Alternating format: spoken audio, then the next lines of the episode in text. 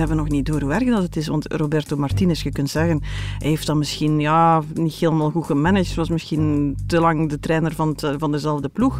Maar Roberto Martinez speelde met x aantal internationale toppers in zijn ploeg. Toon mij eens waar de Kevin de Bruyne en de Romelu Lukaku van de VLD op dit moment zitten. Zien ze bij het Nieuwsblad oplossingen voor Open VLD? Dat ga ik eens vragen op de redactie in Antwerpen bij de hoofdredacteur Liesbeth van Impe. Dag Liesbeth. Dag Jeroen. En het antwoord is nee.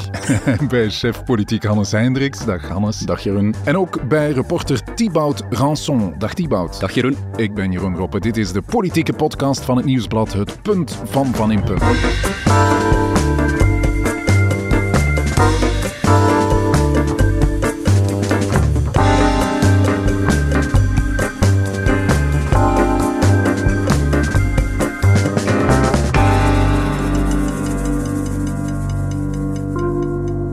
Liesbeth, proficiat. Ik zie dat je de korte broekenrevolutie met succes de kiem in hebt gesmoord. Beste Jeroen, volgens mij sluimert ze nog steeds.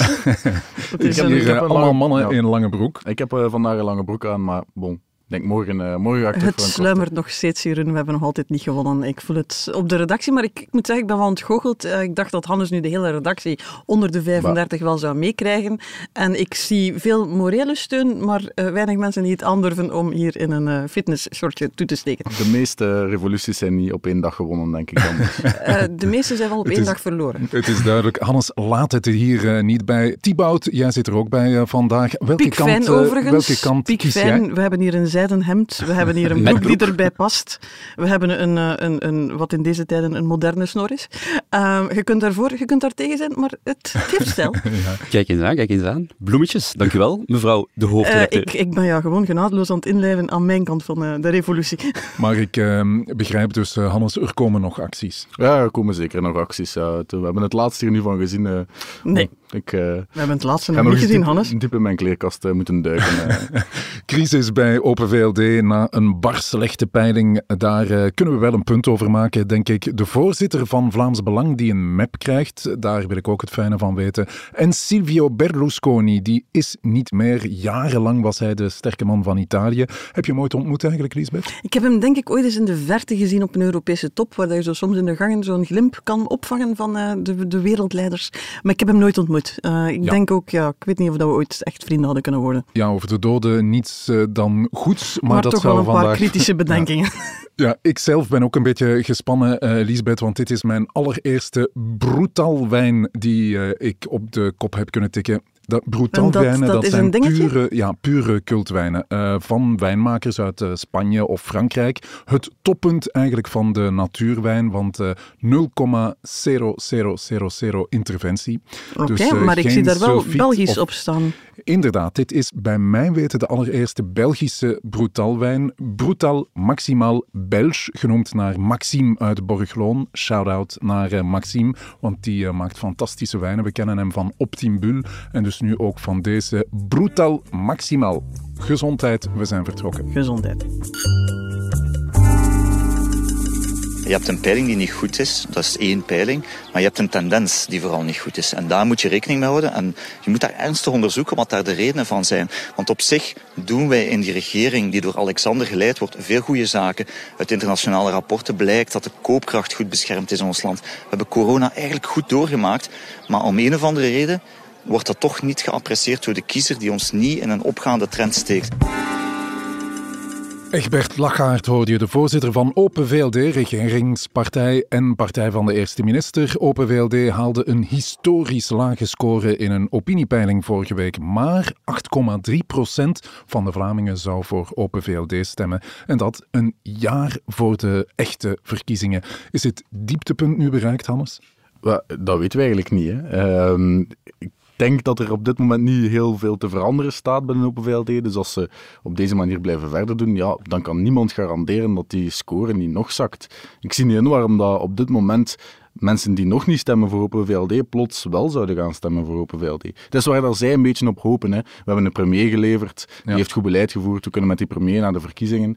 Ik weet niet zeker of dat gaat aanslaan. Nou, je voelt ook, ze rekenen op zo die deus ex machina, dat er zo plots een paar weken, maanden voor de verkiezingen die kanseliersbonus gaan beginnen spelen. Zo het idee van, god, de premier heeft dat toch niet slecht gedaan, dus we gaan dan toch maar voor die partij stemmen. Ik denk dat dat eerlijk gezegd een beetje een illusie is. En met als je op 8% peilt, met een foutenmarge van rond de 3%, dat betekent dat je potentieel met de kiezer en plan het flirtement. En dan merk je dat voor een aantal gevestigde partijen, CD&V zit eigenlijk in hetzelfde schuitje, de Groenen zitten eigenlijk ook in hetzelfde schuitje, het sociologisch minimum, zoiets waar partijen altijd van dachten, daaronder kunnen we niet zakken, dat is weg. Deze partijen zouden kunnen verdwijnen. Ja. En dat is straf, want had je dat 10, 15 jaar geleden aan ons gevraagd, gingen we zeggen, het kan slecht gaan. Ja, zo'n vaart zal het wel niet lopen, hadden we op dat moment gezegd. Nu kunnen we wel zeggen dat het slecht gaat, maar we zijn ook eens gaan kijken in het veld. Thibaut Ranson, jij hebt mensen gesproken in Brakel, las ik. Brakel, dat is de gemeente die we allemaal associëren met de naam De Croo. Premier Alexander De Croo woont er, zijn vader Herman, decennia lang immens populair. Maar ook daar krijgt Open VLD klappen, hè? Ja. En ik had het niet verwacht, Jeroen. In die zin, ja, ik ben onbevangen als journalist het veld ingetrokken. Ja, je bent op café gegaan. Naar de Vlaamse Ardennen. Dat is een mooie naam daarvoor, ja. Wel werkgerelateerd. Ja, zware journalistieke arbeid. Absoluut, absoluut. En het veld is ingetrokken in de verwachting, ja, het gaat heel slecht met de nationale partij op de VLD, maar in Brakel, het blauwe bastion, zullen de mensen mij zeggen hoe trots ze nog zijn om liberaal te zijn. En dat nationale, ja, dat moddert wat aan, maar ik bedoel, in Brakel is het blauw en daar gaat het wel geweldig goed. Wel, Jeroen, ik ben naar het liberale café getrokken. Op het dorpsplein van Nederbrakel. Ja, Brakel als zodanig bestaat niet. Je hebt Nederbrakel, Michielbeke, Elst, dat allemaal samen is dan, hè? Brakel. En daar op het dorpsplein van Nederbrakel heb je Café Liberty. Ja, het liberale café van Brakel. Dank je, Liberty, daar moeten ze thuis zijn. Ik bedoel, daar moeten ze nog op handen gedragen worden. Ja, het is niet zomaar inderdaad Liberty. Het verwijst inderdaad echt naar liberaal. Het is het liberale hoofdkwartier, daar waar de politieke nieuwjaarsrecepties van Open VLD Brakel, zijnde Alexander en Herman De Croo, gegeven worden. Daar in het achterzaaltje vinden de vergaderingen plaats van Open VLD Brakel. Ja. Als ze in het geheim willen vergaderen voor de gemeenteraad, gebeurt het daar, worden de vlaggen daar gehezen. In het geheim, ja. In het achterzaaltje van Café Liberty, waar dan op andere dagen communiefeesten en pensioenvieringen plaatsvinden. Daar ben ik naartoe gegaan.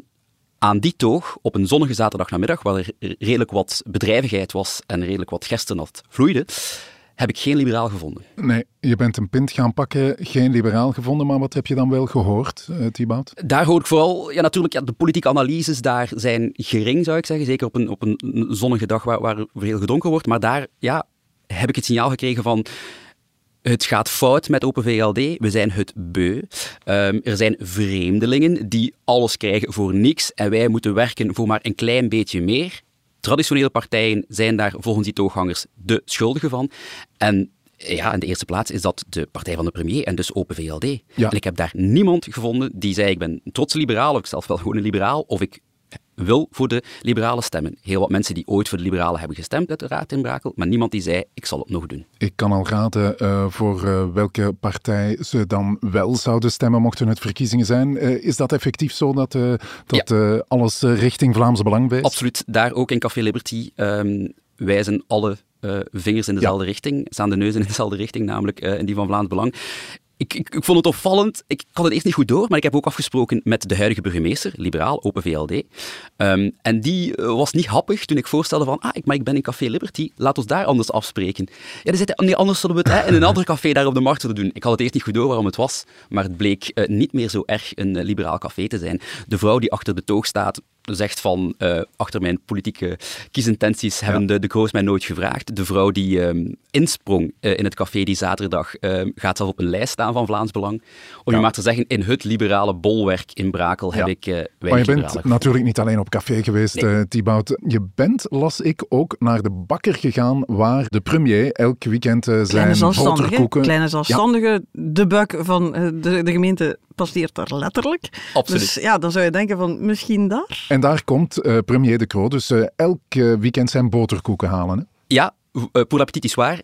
elke zondag dezelfde bestelling, die de bakker mij niet wou prijsgeven, zelf eigenhandig komt ophalen met de step, de Tesla, de fiets of de voet. En daar, ja, als er ergens de onderbuik van Brakel te horen is, te knorren, dan is het wel daar.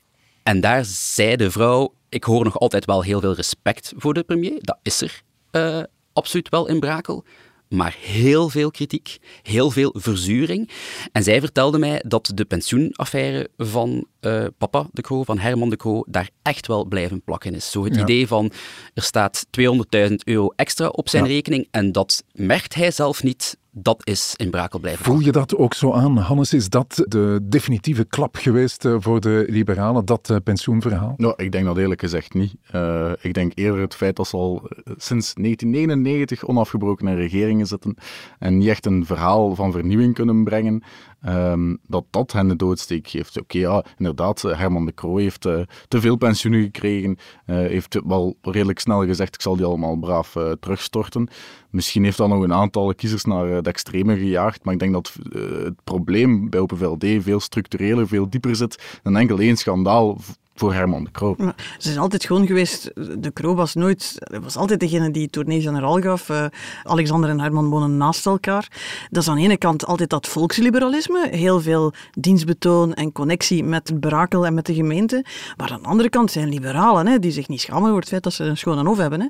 En die samen gaan paardrijden over hun landerijen. En, ja, ik stel me er altijd zo'n Lion King-scène voor. Want zoon, ooit zal dit allemaal van jou zijn. Maar goed, nu blijkt dus dat de zoon het intussen kan overnemen en dat het aan het verkruimelen is.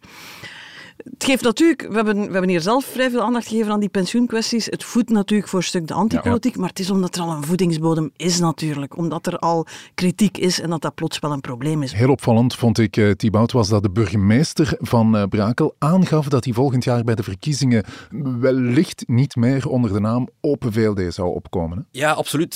Ik vond het zelf ook heel opmerkelijk dat hij zowat... Ja, voor de vuist weg vertelde van, ja, we overwegen ook om misschien niet onder de naam van Open VLD naar de kiezer te trekken. En dan dacht ik van, oké, ja, dat hoor je wel in heel wat steden en gemeenten, dat partijen zich willen, lokale lijsten zich willen, schijnbaar afscheuren van de nationale partij, om de indruk te wekken op zijn minst van, we hebben er niks mee te maken. Maar als de liberale partij dat in Brakel doet... Zeggen van, we willen niks te maken hebben met Open VLD, ja, dan is er wel een teken aan de wand, denk ik. Je vat het probleem wel samen, hè. De hele strategie van Open VLD is gebaseerd op de naam De Croo. En de plek waar je de naam De Croo volledig kunt uitspelen, daar zeggen van, goh, Open VLD, laten we dat maar discreet vermeld laten. Ja, dan heb je het hele probleem van Open VLD wel samengevat, natuurlijk. We staan een jaar voor de verkiezingen, Hannes. Hoe raakt Open VLD hieruit? Dat is de vraag van 1 miljoen. De vraag hadden wij ze een paar weken geleden eigenlijk al niet opgegeven? Dat we zeiden van, we hebben eigenlijk geen oplossing voor Open VLD. Nee, ja, inderdaad, dat is waar. Ja. Ja, er passeren heel wat oplossingen de revue natuurlijk. Andere boegbeelden, een andere voorzitter. De ene oplossing is al onrealistischer dan de andere, denk ik. Ja. Ze zijn nu aan het nadenken over, moeten we opnieuw van naam veranderen bijvoorbeeld? Dat is dan van Open VLD naar één woord, liberaal bijvoorbeeld, zoals... Conor Rousseau van SPA naar Vooruit is gegaan. Dat doe je best 3-4 jaar voor de verkiezingen. Ja, ik denk dat als je dat op dit moment voor de verkiezingen nog doet, dat de kiezer wel doorheeft dat dat gewoon pure wanhoopspoging is, oude wijn in nieuwe zakken, dat dat niet veel zoden aan de dijk gaat brengen. En ja, nieuwe boegbeelden, ik zie ook niet in waar dat die vandaan zouden moeten komen. Nu proberen ze in te zetten op bijvoorbeeld Stefanie Doze, senaatsvoorzitter. Ja, die heeft eigenlijk al een zichtbare rol. Ja, want dat hoor je ook, hè. Egbert Lachaert, de voorzitter, zou zich gedragen als een Roberto Martinez, de vorige bondscoach van België. Pijnlijk is, die opmerking is gemaakt tijdens het in der Haasbeen geroepen partijbureau, naar aanleiding van de slechte peiling. En ik dacht van, ze hebben nog niet door hoe erg dat het is, want Roberto Martinez, je kunt zeggen, hij heeft dan misschien niet helemaal goed gemanaged, was misschien te lang de trainer van dezelfde ploeg. Maar Roberto Martinez speelde met x aantal internationale toppers in zijn ploeg. Toon mij eens waar de Kevin de Bruyne en de Romelu Lukaku van de VLD op dit moment zitten. Ik bedoel, ja, die zijn er gewoon niet. Dat is boegbeelden, daar bouw je jaren aan om die te kunnen lanceren, om die klaar te krijgen. Ja, als je die niet hebt zitten, het is niet dat je zomaar naar de bank kan kijken en zeggen van oké, we trekken een nieuw blik open, we veranderen een trainer. Roberto Martinez zat in een luxe situatie in vergelijking met Egbert Lachaert natuurlijk. Ja, maar is jullie punt nu, jullie eerste punt vandaag, dat er voor Open VLD gewoon geen toekomst is de komende maanden? Wel, ik vrees van niet eigenlijk. Ze zijn alles aan het proberen om het tij te keren. Hè. Je merkt, ze zijn nu allemaal voorstellen aan het lanceren die recht naar het liberale kernelectoraat moeten gaan. Bijvoorbeeld meer inzetten op werk. Ja, ik krijg steeds het gevoel als ik die voorstellen hoor, ja, maar jullie zitten wel in de regering, jullie kunnen er iets aan doen, jullie hebben er niets aan gedaan. Dus je merkt dat die met een puur geloofwaardigheidsprobleem zitten. Je merkt dat bijvoorbeeld bij Conor Rousseau veel minder. Hè. Die lanceert dan voorstellen op Vlaams niveau waar hij niet in de regering zit, effectief oplossingen voor problemen zoals in onderwijs, zoals in het welzijn, waardoor hij geloofwaardigheid creëert. Omdat de kiezer denkt dan van, ah ja, als ik op die partij stem, dan kan er effectief verandering komen. Bij de liberalen merk je, ja, alles wat ze lanceren, je hebt daar geen enkele garantie dat dat effectief ooit in het beleid gaat terugkomen. Eerste punt van Van Impe. De situatie voor Open VLD is uitzichtloos. De partij heeft een compleet gebrek aan geloofwaardigheid. En een oplossing een jaar voor de verkiezingen is er niet. Dat heb je netjes samengevat, Jeroen. Je zit terecht in een catch-22. Je kan hopen op een oppositiekuur die misschien na 24 soelaas brengt, maar we hebben het de vorige keer gehad over het kleine speelveld en dat het alle hens aan dek zal zijn als je nog regeringen wilt gaan vormen. Dus misschien is zelfs dat niet mogelijk. En dan heb je het fameuze herverkavelingsverhaal, waarvan gezegd wordt, het moet nog erger worden. Ze moeten eigenlijk op de rand van de afgrond geduwd worden door de kiezer en pas dan zal er in Vlaanderen kunnen nagedacht worden over hergroepering. Een stuk van CD&V, een stuk van de VLD, eventueel samen met de N-VA, een soort van centrumrechtse hergroepering. Maar blijkbaar moeten we daar tot 24 voor wachten. En eigenlijk, om het voor 24 nog recht te trekken, is het eigenlijk zo goed als ze laat. Het punt van Van Impe.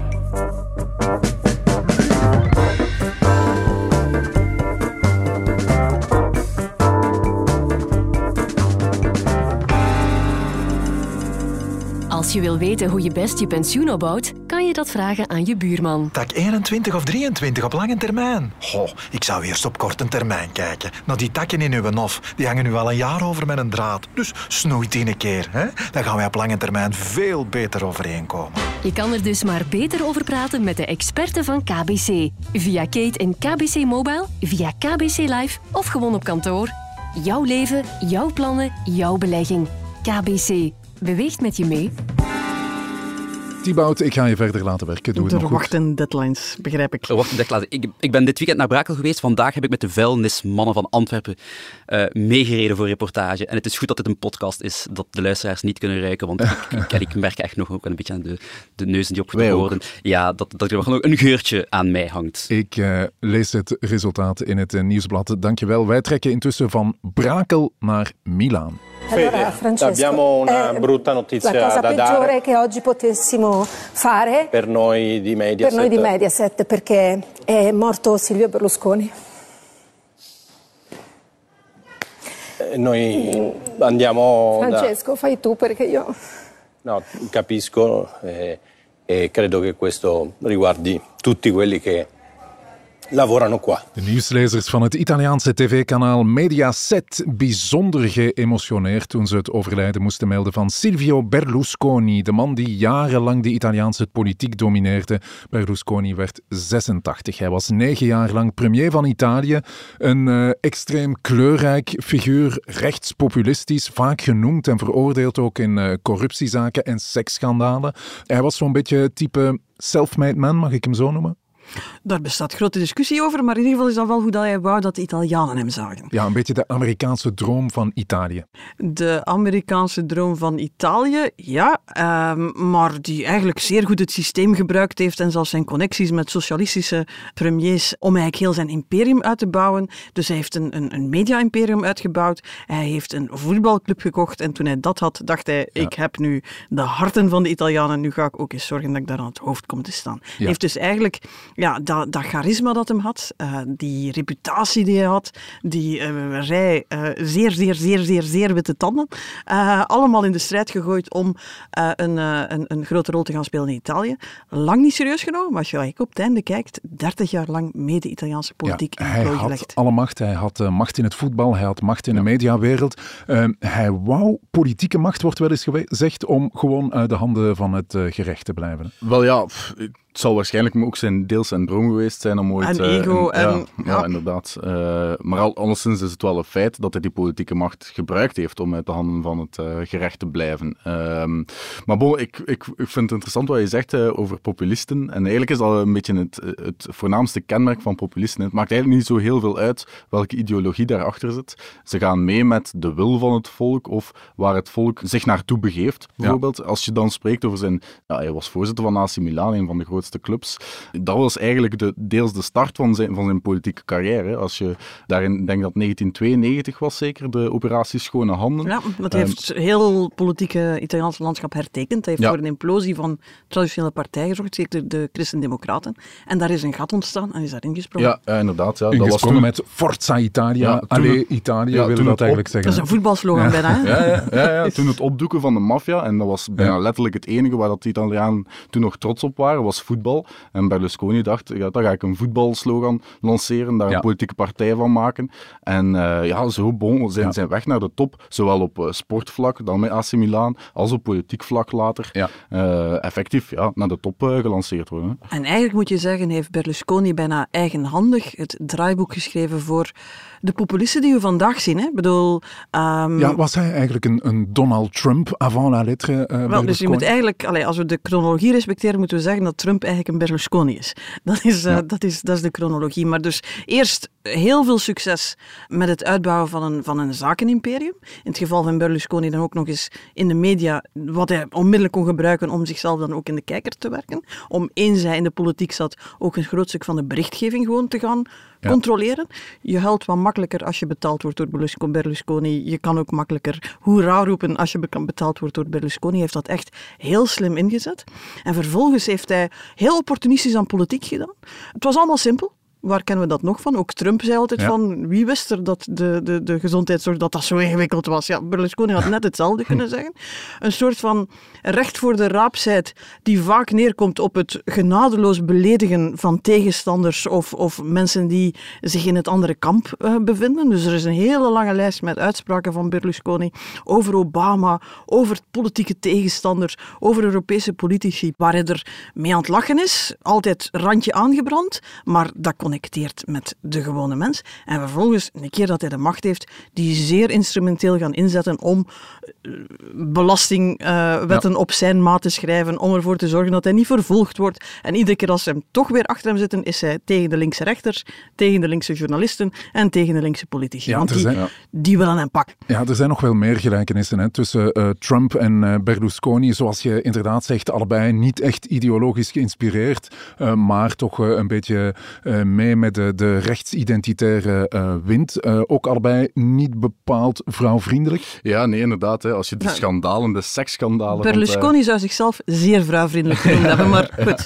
Ja, inderdaad. Het gaat dan ook over minderjarigen bijvoorbeeld. Er is die legendarische zaak Ruby met die Marokkaanse prostituee, waarover hij had gelogen dat het nichtje of de kleindochter... En dan, dat voor de diplomatieke relaties belangrijk was om dat niet te... Van Mubarak zou zijn, dus de Egyptische president. Dus ja, je merkt een beetje dat die man en porte quoi kon zeggen en daar blijkbaar dan nog mee kon wegkomen ook, want hij werd wel keer op keer herverkozen. Dat is het ding, het is de schaamteloosheid, maar ik denk, wat kunnen we nu leren uit 30 jaar Berlusconi is, dat soort figuren worden in het begin vaak onderschat. Ja. Ze bewijzen... Ja, inderdaad, ze dachten ook niet dat Trump zou winnen bij de verkiezingen. Het is een clown, dat komt van een gouden lift en dat is goed voor het entertainment, maar die halen het niet. Ze kunnen het dus toch halen. En de keer dat ze er zijn, bewijzen ze vaak dat ze bestuursmatig geen sterke bestuurders zijn, laat mij zo zeggen. Uiteindelijk zijn laatste premierschap heeft hij de tanden stuk gebeten op de schuldencrisis en de eurocrisis. Hij heeft toen Italië ongeveer aan de rand van de afgrond gebracht. Maar de laatste les is wel dat hij zo mensen weet te enthousiasmeren, vaak heel verdelende figuren, maar die echt loyale aanhangers hebben, die altijd weer zeggen van, het was toch een goeie, en hem altijd opnieuw nieuwe kansen geven. Het is echt het chicletje dat onderaan je schoen hangt, dat je niet kwijtgeraakt. Ja. En iedere keer opnieuw zie je van, ja, vanaf dat hij terug aan verkiezingen mocht meedoen, was hij verkozen in het Europees Parlement, vervolgens in de Senaat, ja, heeft eigenlijk meebepaald wie de volgende premier van Italië wordt. Dus ja, 30 het is het soort lang... politicus dat aanslaat bij een groot publiek. We hebben het over Trump. Zie je nog andere Berlusconi-achtige figuren rondlopen? Je hebt in elk land wel populisten. Hè? Dat is Marine Le Pen in Frankrijk. Dat is deels Tom van Grieken hier bijvoorbeeld. Thierry Baudet in Nederland. Maar eigenlijk is dat allemaal klein bier in vergelijking met Silvio Berlusconi. Omdat die in zoveel geledingen van de maatschappij zoveel macht had vergaard. In de media, in de sport en dan finaal ook in de politiek. En dan merk je, ja, de populisten hier in onze contraien, dat die eigenlijk nog zo ver niet zijn geraakt. Ja. We wensen het misschien... We hopen dat ze niet zo ver geraken, moet nou eerlijk zijn. Het is geen wensdroom of zo, maar het is wel een klein bier in vergelijking met de Silvio. Maar ik kan het niet onderschatten als je dus elementen ervan ziet, het aanvallen van rechters. Consequent, telkens opnieuw. Het misbruiken van de machtspositie die je uitgebouwd hebt. Het altijd aan de mensen gaan zeggen dat alles eigenlijk heel simpel is, maar zonder dat je eigenlijk kan bewijzen dat je daar ook echt een oplossing voor hebt. Het zijn allemaal elementen die we zien opduiken en je voelt een keer dat dat wortel schiet, is het verschrikkelijk moeilijk om het terug weg te krijgen. Ja, ik hoor hier een nieuw punt van Van Impe. Silvio Berlusconi was eigenlijk een pionier. Hij maakte school als populist. Ja, en we moeten hem op dat vlak de gepaste eer bewijzen. Je kan hem wel beter ernstig nemen. Want na 30 jaar moet je zeggen dat hij eigenlijk de Italiaanse politiek gedomineerd heeft. Het punt van Van Impe.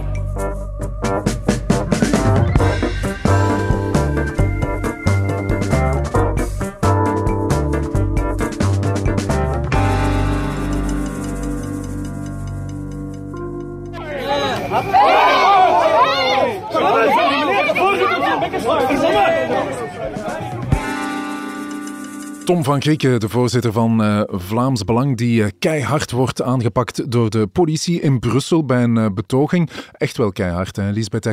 Hij kreeg absoluut een slag in het gezicht, hè? Vanuit het standpunt dat we het gezien hebben, de filmpjes die intussen overal circuleren en Vlaams Belang is op dit moment de grote motor achter het feit dat die overal te zien zijn, zie je inderdaad bijna uit het niets een agent een map verkopen aan Tom van Grieken. Daar roept natuurlijk vragen op. Dat kan niet zijn hoe we verwachten dat de politie omgaat met betogers in de straten van Brussel. Ook niet als het Tom van Grieken is. Alleen, de beelden beginnen eigenlijk ongeveer met de map. Dus het is... Ja. Heel moeilijk af te leiden wat de context is. Je ziet niet wat er daarvoor gebeurd is. Maar op andere beelden is wel te zien, Hannes, dat de groep Vlaams Belangers wordt geïsoleerd van de betoging. Dat was duidelijk de bedoeling van de politie. Ja, er circuleren nu ook beelden van bovenaf, waarin effectief een hele groep politiemensen, ik denk een 30-tal of zo, die groep Vlaams Belang mensen, ik denk dat al 10, 15 waren, uit de betoging voor de zorg aan het isoleren is en effectief in een hoek drijft. Het is ongeveer 3-1 en dan maakt het net zo gek van, dat was gelukt, dus waar die map dan nog voor nodig was, is niet duidelijk. En ook dat isoleren, daar kunnen verschillende beweegredenen achter zitten, die kennen we vandaag niet. Ja. Tom van Grieken zelf zegt, het is duidelijk, Philippe Close, de baas van de Brusselse politie, de burgemeester van Brussel, die wil ons niet, die zoekt ons en die wil niet dat wij in Brussel manifesteren. Hij heeft daar op zich trouwens goede redenen voor om dat als hypothese naar voren te schuiven. Hè. De Brusselaars, de Brusselse politici zijn al een tijdje aan het zeggen van kijk, eigenlijk willen wij geen betogingen van het Vlaams Belang in onze Brusselse straten. Ons cordon sanitair, dat gaat veel verder dan het Vlaamse cordon sanitair. We willen dat gewoon niet. En Close heeft al geprobeerd om een betoging van Vlaams Belang, specifiek Vlaams Belang, te verbieden. Maar de Raad van State heeft gezegd, sorry, dat kan je niet doen. Het recht om te betogen, dat is zo verankerd. Je kan niet zomaar zeggen, als het ons niet aanstaat, dan verbieden we dat. Ja. Dus als dat de beweegreden is, dan zit je eigenlijk op een variant maar we weten het eigenlijk niet of dat de grondrechten zouden kunnen... Evengoed, dit was een ander soort betoging. Het was eigenlijk een betoging over de zorg. Georganiseerd door de vakbonden, waar de voorzitter van Vooruit, de voorzitter van Groen in meelopen. Je kan je voorstellen dat die daar vrolijk selfies kunnen nemen en daar wel wat vragen krijgen, maar ook omarmd worden. Dat die mee als bondgenoten worden gezien. Je bent dat veel minder zeker met mensen van Vlaams Belang, vakbonden, Vlaams Belang, zeker de kaders, dat wil wel eens. En dus zou het wel eens kunnen dat het gewoon om de veiligheid van iedereen te garanderen... Dan zou het gewoon kunnen zijn dat de politie een soort van risico-inschatting heeft gemaakt, van dit zou hier wel eens kunnen als provocatie gezien worden en uitdraaien op rellen stellen of op handgemeen of wat dan ook. En dat er een soort van bewarende maatregel is genomen. En dat zou dan wel legitiem kunnen zijn vanuit de opdracht van de politie. Dat zullen we binnenkort wel weten, want daar gebeurt nu een onderzoek naar wat er eigenlijk gebeurd is. Wat ik wel opvallend vond, Hannes, was dat Tom van Grieken uithaalde naar de politie en heel straf uithaalde maar naar de politie. De Franstalige politie. Ja. Ja, maar in Brussel toch, bestaat dat niet echt, maar goed, de Franstalige politie. Goed, maar dat is toch nieuw, hè? Ja, normaal gezien werpt het Vlaams Belang zich op als grote verdediger van de politieagenten. En zeker als er dan politiegeweld gepleegd wordt, bijvoorbeeld door mensen met migratieroutes, dan zijn de Vlaams Belangers de eerste om dat ten stelligste te veroordelen, niet onterecht natuurlijk. Ja. Maar en omgekeerd ook te zeggen, als de politie dan eens een map moet uitdelen, dat ook pedagogisch verantwoord is. Ja, inderdaad. Nu denk ik dat hij die map iets minder pedagogisch... Hoewel dat hij niet zo supergoed gemikt was, van die persoon. Ja, dat is dan zo... Dan heb je een jonge man op de redactie zeggen van, we kunnen toch beter mikken dan dat. Nee, laat ons blij zijn dat het maar de schade gedaan heeft die het gedaan heeft. Maar ja, de politie is doorgaans de grote bondgenoot van dat is law and order. Daar kan je moeilijk frontaal tegen in de aanval gaan. Maar... Als ze in Brussel zijn en ze spreken Frans, dan lukt het misschien toch wel. Ja, hoe dan ook, Hannes, mag ik zeggen dat dit toch wel heel dit verhaal een cadeau is voor het Vlaams Belang? Ik denk het wel. Hè. Als je ziet op sociale media hoezeer ze daar zelf mee uitpakken, eigenlijk dat een voorzitter een joef op zijn muil heeft gekregen. Sorry, dat is... ik lach niet met het fenomeen, maar met het taalgebruik alles. Je ziet, ze verknippen die beelden die ze zelf gemaakt hebben vanuit verschillende camerastandpunten. Ze zetten daar zelfs advertenties tegen om dat filmpje zoveel mogelijk gedeeld te krijgen. Ja, dan moet je het toch afvragen, ze zijn hier echt wel mee aan het scoren. En als je dan terugkijkt, eigenlijk is het totaal niet slim hè, wat die agent heeft gedaan. Hij heeft misschien vanuit zijn eigen persoonlijke overtuiging is hij zo fors in de aanval, letterlijk dan, gegaan tegen het Vlaams Belang, dat hij ze eigenlijk gewoon letterlijk een cadeau heeft gegeven. Er zijn er met 10 man, het is nu de tweede keer. Hè, dus de betoging die bijna verboden was, 1500 man, dat is eigenlijk een mislukte betoging. Maar hoe haalt hij de pers, hoe haalt hij media-aandacht, hoe kunnen ze daarmee uitpakken? Omdat het verboden was. En nu zit je met datzelfde van 10 man. Ja, nu heb je het over een andere betoging van een week of 2 geleden. Ja. En nu staan ze er met 10 man en ze gaan daar Facebook-views uithalen. Er staat geen maat op. Hè? Ja, wat er gebeurd is, en dat is het laatste punt voor vandaag, wat er gebeurd is met Tom van Grieken van het Vlaams Belang, dat was eigenlijk gratis reclame voor de partij.